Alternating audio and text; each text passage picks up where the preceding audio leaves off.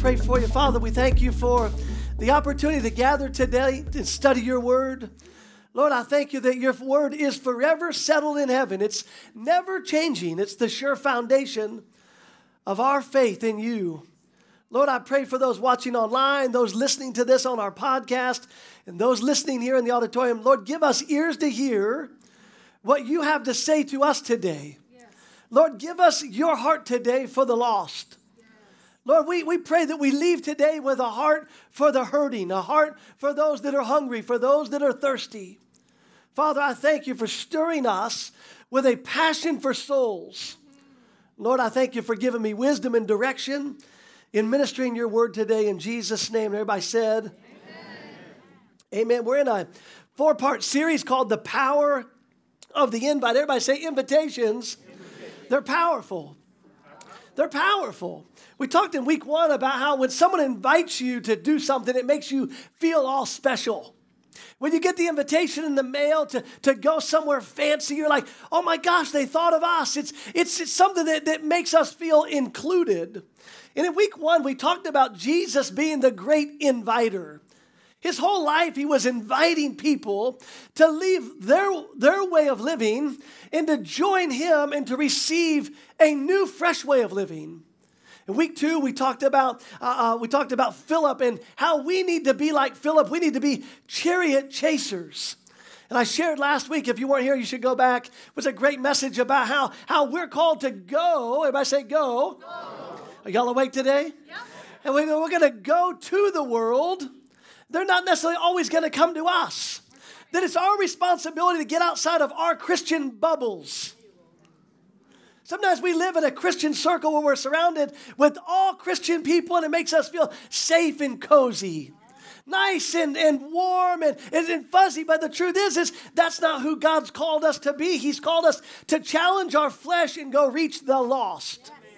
I had a, a, message on Instagram this week from a good friend of mine in this house. He said, I was at the gym, Pastor, and a guy came up to me and said, How come you've never invited me to church?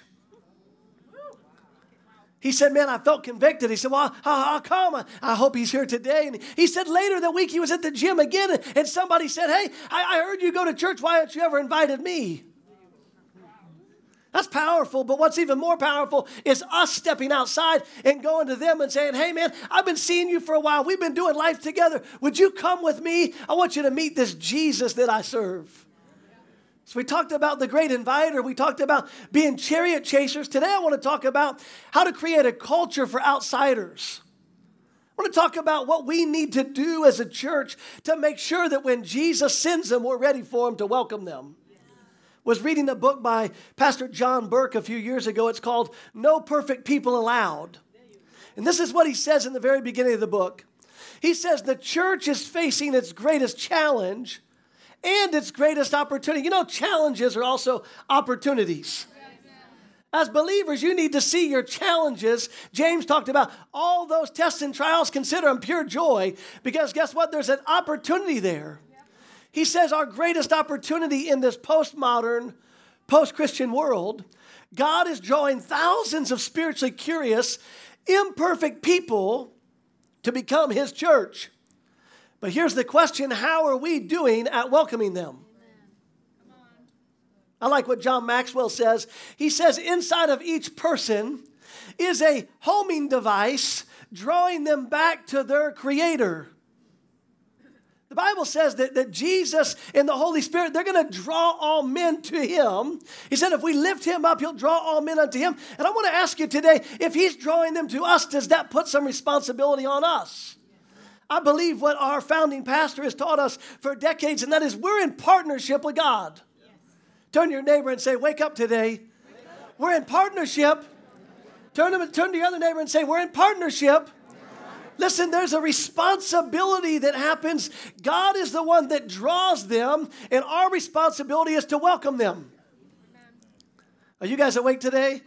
I don't know if y'all had your coffee today, but we already had, I'm just tell we had church first service.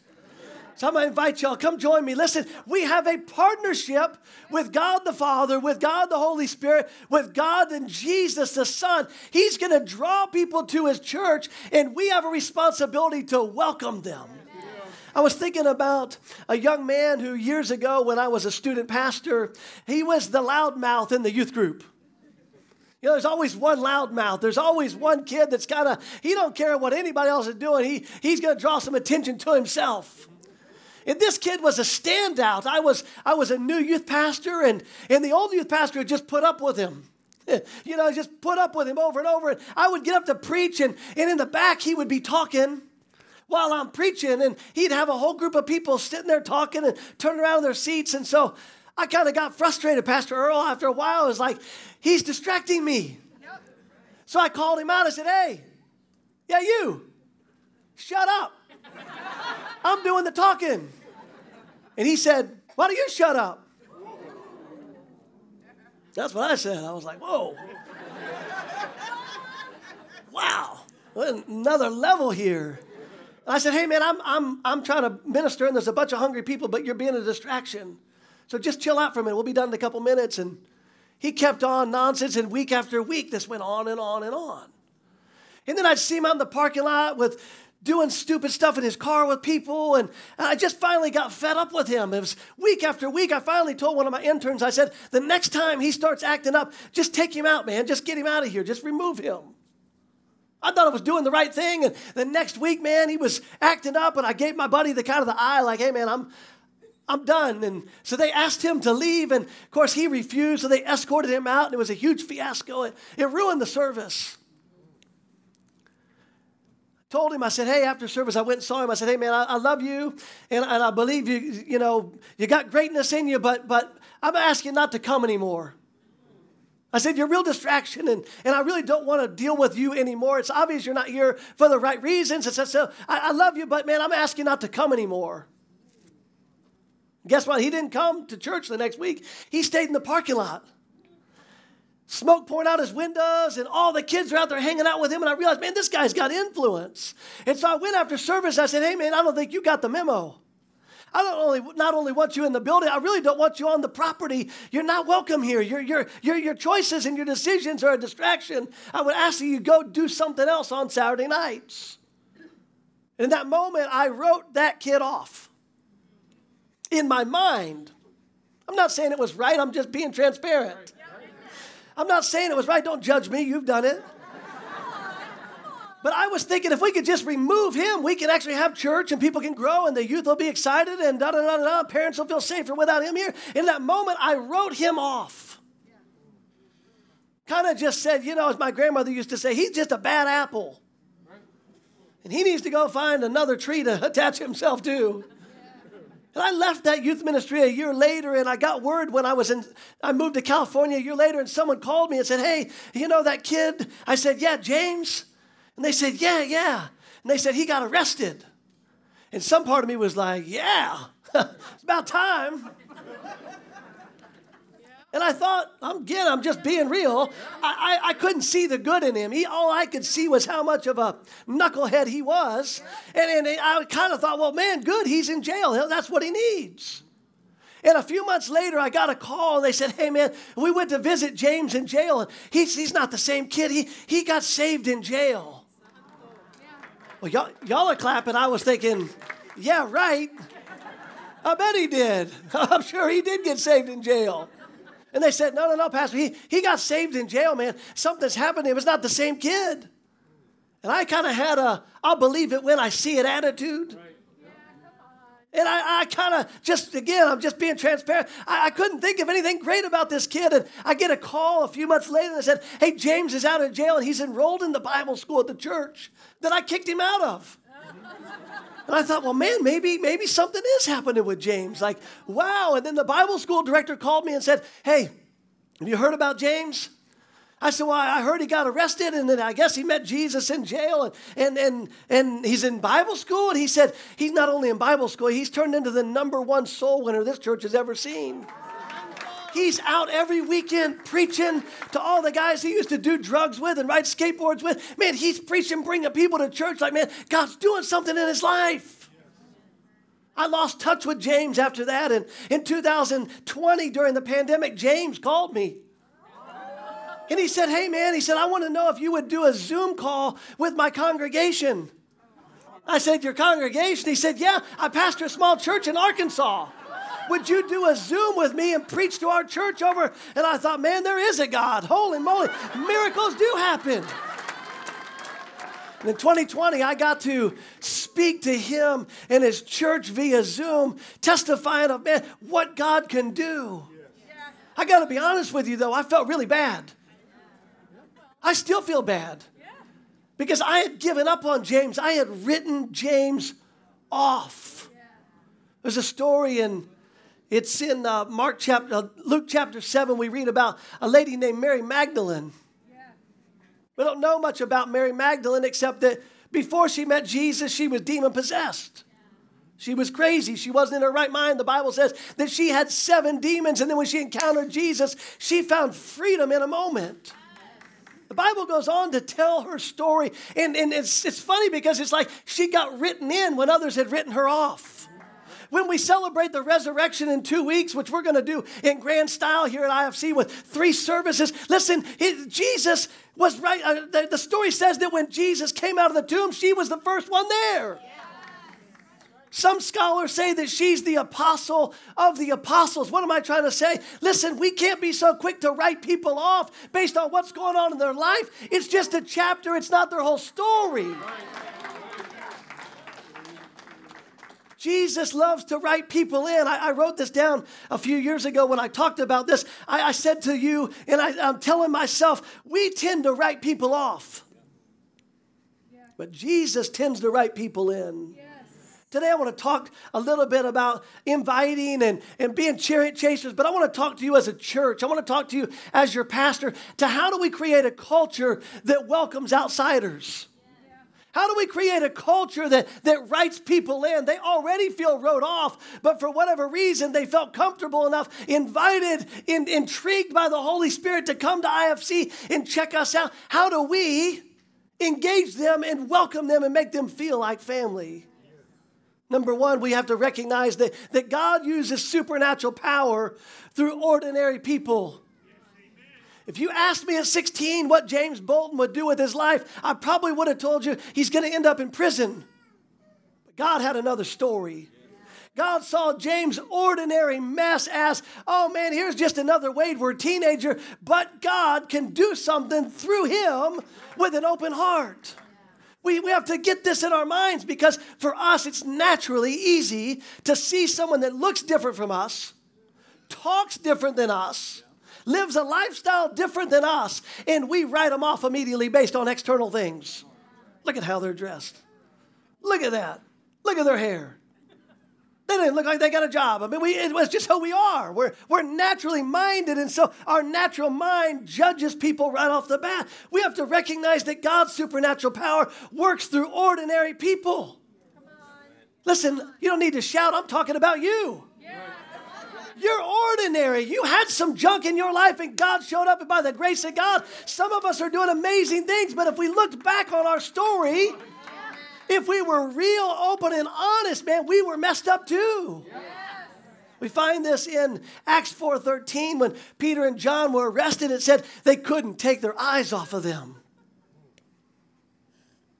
Pharisees, the Sadducees, they had captured them after the healing of the man at the gate called Beautiful. The Bible says he was asking for some money. You got, you got, any, you got any change?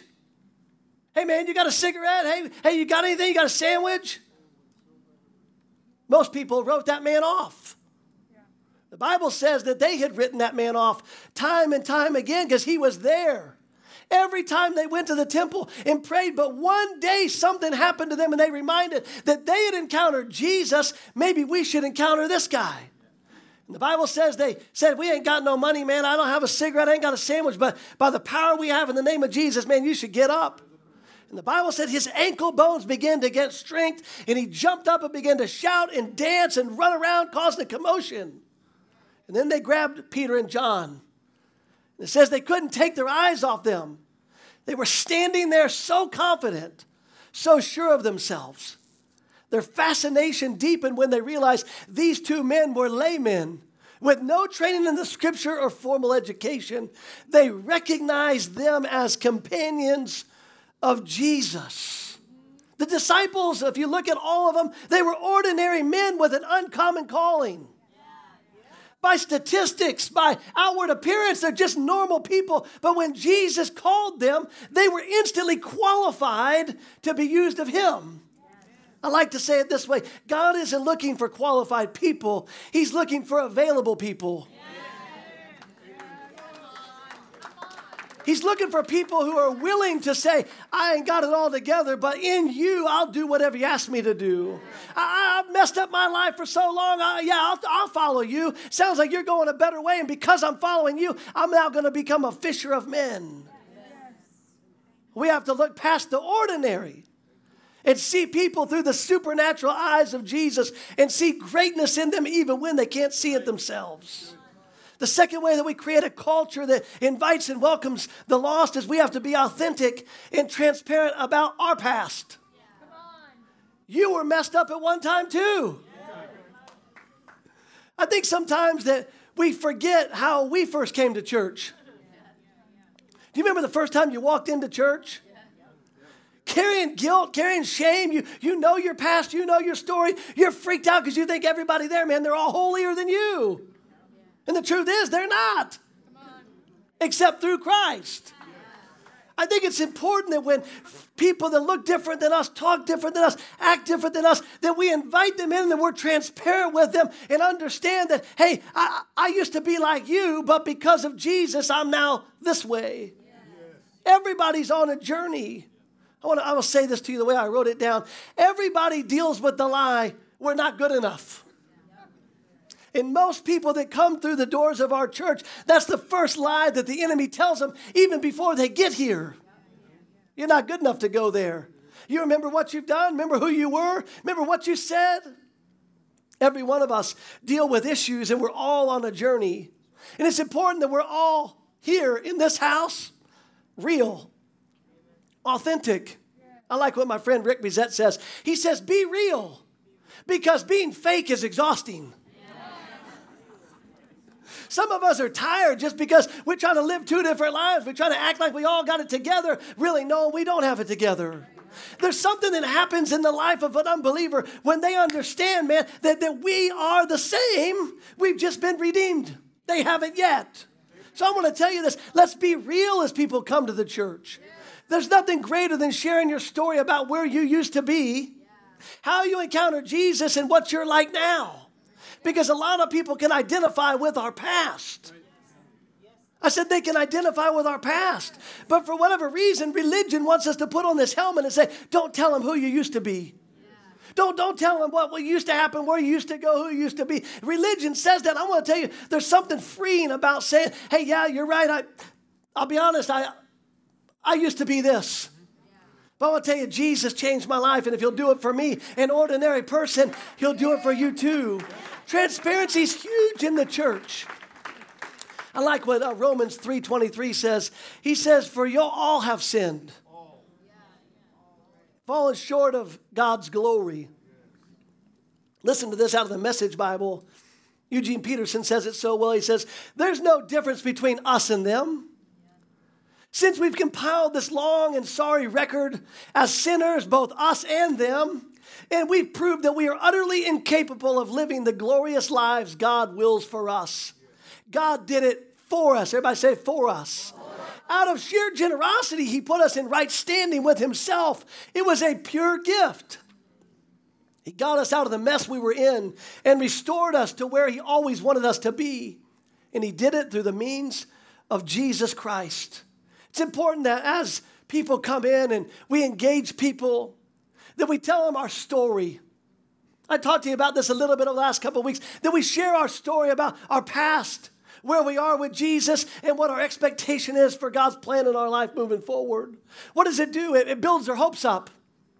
It builds their hopes up to see somebody that is walking with the Lord at a greater level, but used to be where they are. The third thing that I want to talk about as we endeavor to create a culture that, that writes people in is that, that we understand that church is a hospital for sinners, not a museum for saints. I don't know about you, and again, I, I go back to your story. I grew up as a pastor's kid, but I was that James Bolton. The story I just told you about the kid going to jail, I never went to jail, but that was my story. I was that kid. I was the guy that was always causing trouble and didn't want to be involved. And I knew when I went to church, every time I walked in, I felt like I walked in somewhere I didn't belong because it felt like it was set up for saints in kind of a museum kind of facilitation. I was always worried I was sitting in somebody's seat that I was in the wrong place. The ushers would bring me down front sit me down, and I'd be like, oh, I, I, I, I don't belong up here. Some of y'all are thinking that this morning as they sat you on the front row. I'll just be comfortable in the back. Insecure because we know who we are, but listen, this place exists for those that are not here yet. I said we exist as a church, not for us to have our country club, our seats, our cliques, our groups, but we exist, and the reason we gather together is to make sure that the lost can come in and find health and healing that they need. Matthew chapter 9, I'm trying. Matthew chapter 9, verse 12. Jesus, overhearing them, shot back, Who needs a doctor, the healthy or the sick? The context for this is he's eating dinner with Matthew, the tax collector we talked about last week, who was despised. He was a cheat, he was a liar, he was a thief. Jesus and his disciples are having dinner at his house, and they overhear what's going on and they shout in, Hey, who needs the doctor? Jesus says, Who needs the doctor, the healthy or the sick? Go figure out what this scripture means. I love this. He says, I'm after mercy, not religion. I'm here to invite outsiders, not coddle insiders. Oh, it's so good. He's here, and we exist not to coddle those that, that are comfortable, but to actually uncoddle you and say, hey, maybe, maybe, just maybe, you're doing well enough. We need to make room for some that aren't doing so well. Yeah. Come on. I was thinking about this term hospital. It means hospitality. The true definition means an institution providing medical or surgical treatment and nursing care for sick or injured people. That's what a hospital does. Here's who we are. We're the, we're the mighty, mighty church. The organism made up of all kinds of people, and we're called to provide spiritual treatment and care for sick, broken, and lost people. Our goal is to connect them with the great physician. Our goal is to connect them with the great physician. You know what I hate about uh, the medical industry is we always get referred. You ever go to the doctor because something's wrong and they check you out and they're like, oh, I, I would love to help you, but that's not my specialty. You need to go to a specialist. A few years ago, I was doing some painting in an old garage, and as I was painting, I needed to scrape the ceiling off, and a, a piece of old rusty metal fell down and landed in my eyeball.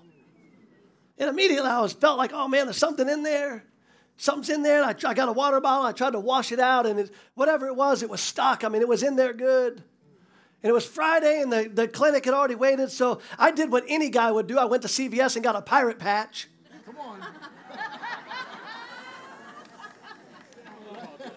Come on. Y'all know you would do it. Y'all know you would do it. And so I went and got the pirate patch. That next morning, I, I took the patch off and I opened the windows, and man, it felt like somebody had punched me in the eye. Saturday and Sunday, and I called the doctor on Monday, and they said, You need to go to an ophthalmologist. I said, Opta what? And they said, It's the people that work on your eye, Mr. Roberts. And I, I, scheduled with the ophthalmologist, and I went there, and they put these drops in my eye, and they took a tiny drill, and they, they cut it out. There was a little piece of metal stuck in my eyeball. Listen, Jesus is the great physician. Listen to me, He heals all. I don't care what's going on with your toenail or whether it's your mental health. Jesus Christ is the great physician. And when people come into the house of God, they understand they don't need to go somewhere else to get specialists. Jesus specializes in all of it. But we have to make that room known. That's for us to make it known that, hey, if you'll come, I know your marriage is broken, but may God's the restorer. I know your kids are going crazy, but guess what? God is the one that brings peace.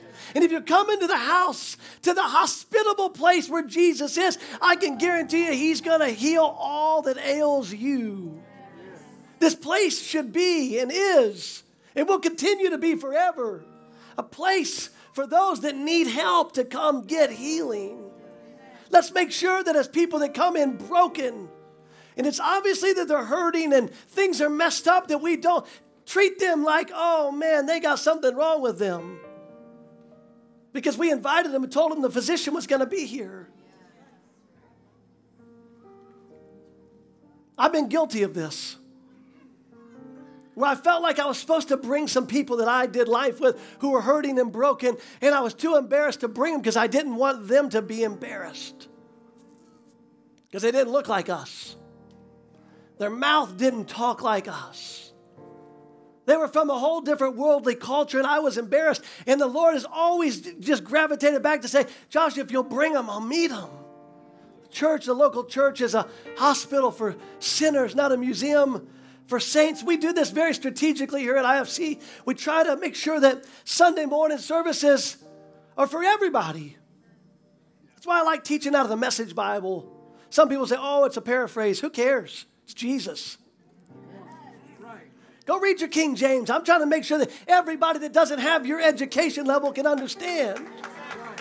I, understand that, that sometimes it may seem simplistic. We, we teach in series format so that people can continually grow in the faith week after week after week. We can take a topic and we can really put it in their heart. I like what my friend Hal Hardy says. He said, Man, you come to IFC, we'll put the cookies on the bottom shelf. Everybody get some. I don't know if you've been to other churches, but sometimes you go to churches and they talk on such a theological level. I'm not even sure I'm saved. What's he talking about?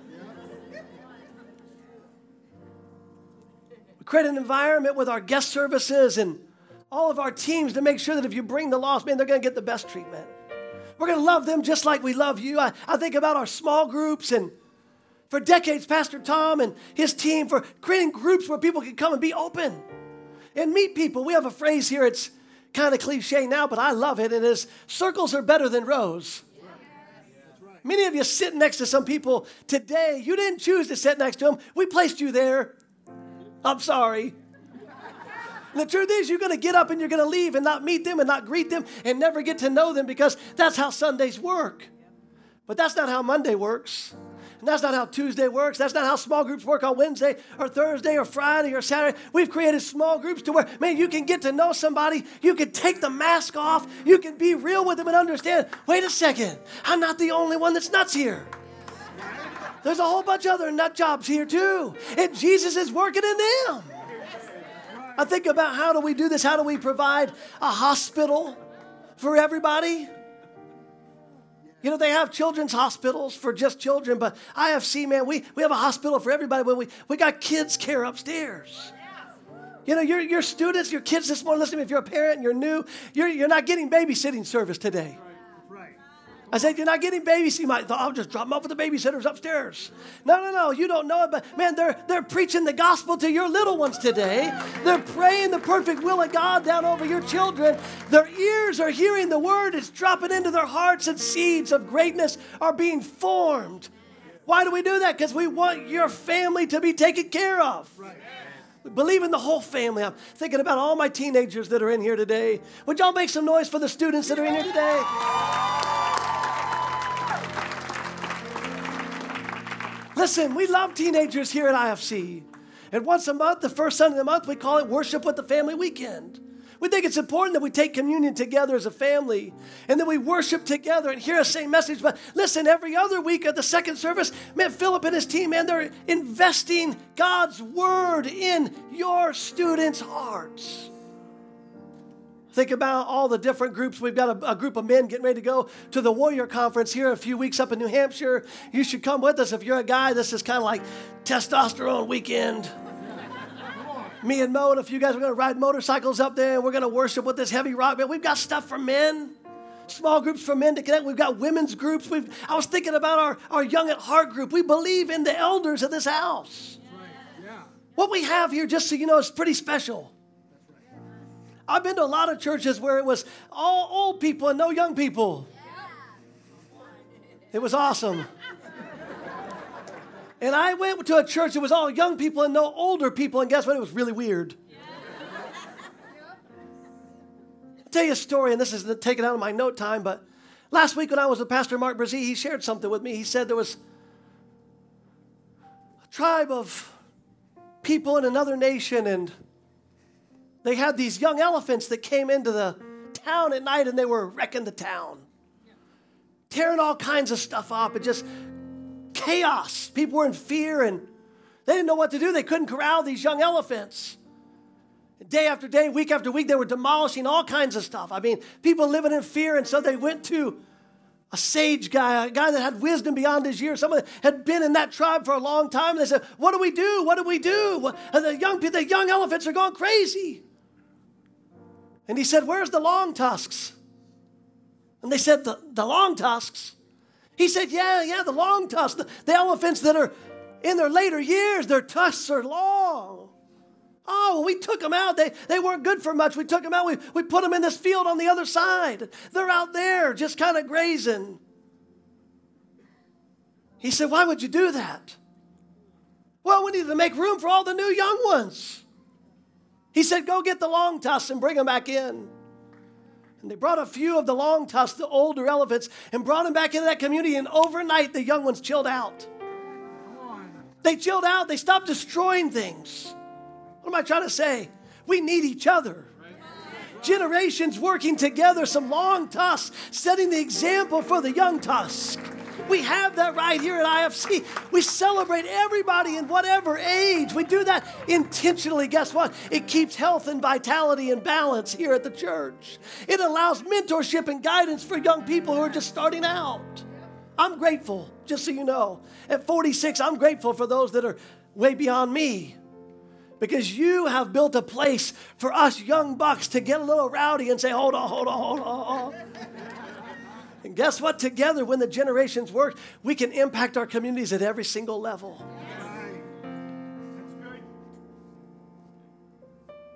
Talking about creating the culture that writes people on my last point is we need to be known for what we're for, not for what we're against.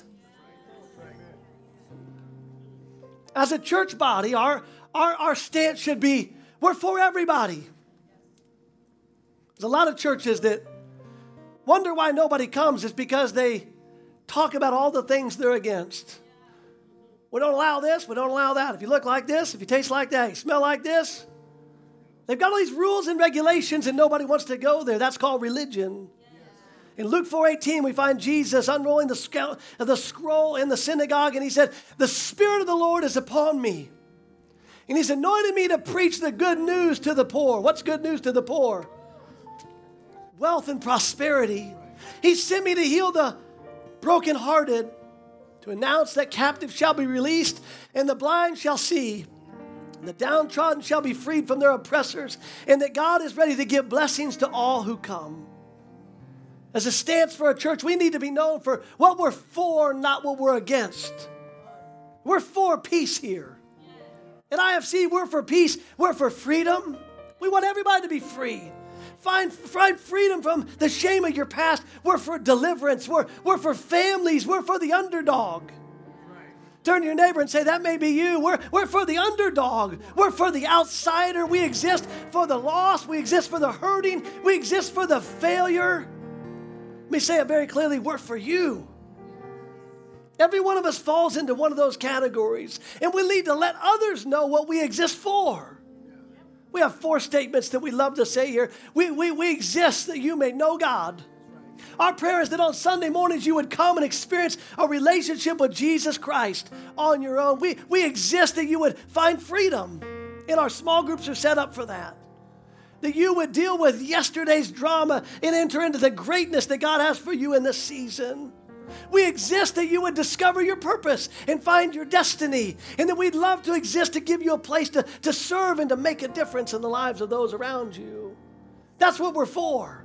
Let me say it to you this way we're for people. We're for people in whatever stage they find themselves in life. I want to read you one Last scripture as I close out of Matthew 22. Says, When the Pharisees heard that he had bested the Sadducees, they gathered their forces for one last assault. One of the religious scholars spoke up for all of them, posing a question that they hoped would show Jesus up. Teacher, which command in God's law is the most important? Jesus said, Love your God with all your passion, all your prayer, and all your intelligence, for this is the most important. It's the first on any list. But there's a second to set alongside of it, and it is this love others as well as you love yourself. And these two commands are pegs. Everything in God's law and the prophets hang on them. One final statement, and that's this to create an environment where we write people into God's story, we must love them as much as we love ourselves.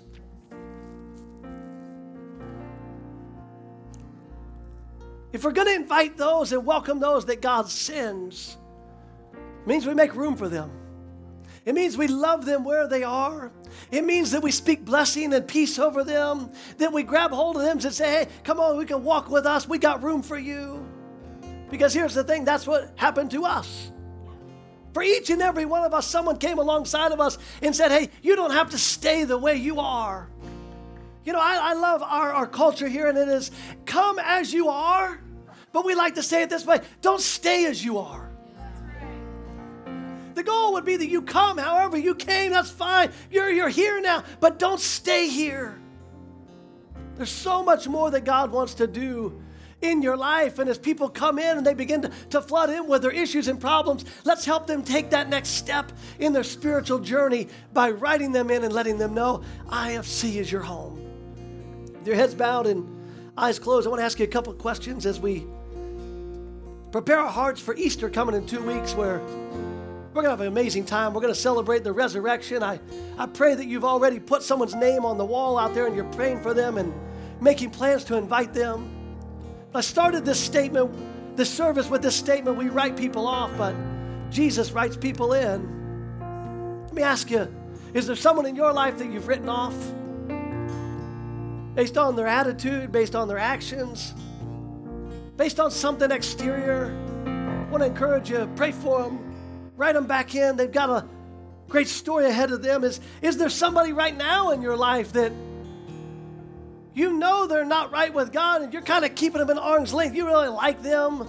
Really not the same personality. You don't really have anything in common with, but for whatever reason, God's placed them in your circle of influence, uh, circle of influence, and maybe you've kind of kept them at an arm's length. Maybe it's time to invite them in and write them in. My final question is: We continue to invite outsiders. Would you help us as a church to love everyone that God sends us? It's going to take all of us in every stage of life to surrender ourselves and say, hey, I'm grateful to be here, but I really want to help somebody else get where they need to be. Will you help make room for them? They may look different, they may talk different. They just maybe need a friend, they maybe need a prayer they might just need you to point them to Jesus. Your heads bowed and your eyes closed. I want to ask you do you know that Jesus I've been talking about? The great physician? Maybe you're new here or you've just been here a few times and you're kind of checking things out. I want to invite you right now in this moment into your own relationship with Jesus Christ. Not your mama's religion, not your daddy's Jesus, but you and Jesus one on one having your own relationship together. Maybe you're watching us online. Extend this prayer to you as well. All across this room, you need to know Jesus has a plan for your life. He spent 33 years walking this earth, giving us a pattern on how to love humanity. And then he gave up his life. He died on the cross to bridge the gap between sin, the sin that separated God and man, we believe that he was raised on the third day. And when that happened, man, now our communion with God was reestablished. We get to do that with simple acknowledgement of saying, I need that, I want that. All across this room and online, if you're here today and you say, Pastor, I need Jesus. I want Jesus in my life. On the count of three, I'm going to ask you, put your hand up and put it right back down. I want to pray for you. One, two, three, all across this room. Yes, ma'am. Yes, sir. Say, pray for me, Pastor. I need Jesus in my life. I see you. Yes. Yes, sir. I got you. All the way in the back. Yes, sir. Got you, got you, got you. Yes. Anybody else? Well, I see her over here in the back. Yes. Yes, sir. Got you. Say, include me in that prayer. I want, I want to know that things are right between me and God. Yes, ma'am. I got you. Yes, ma'am. All the way in the back.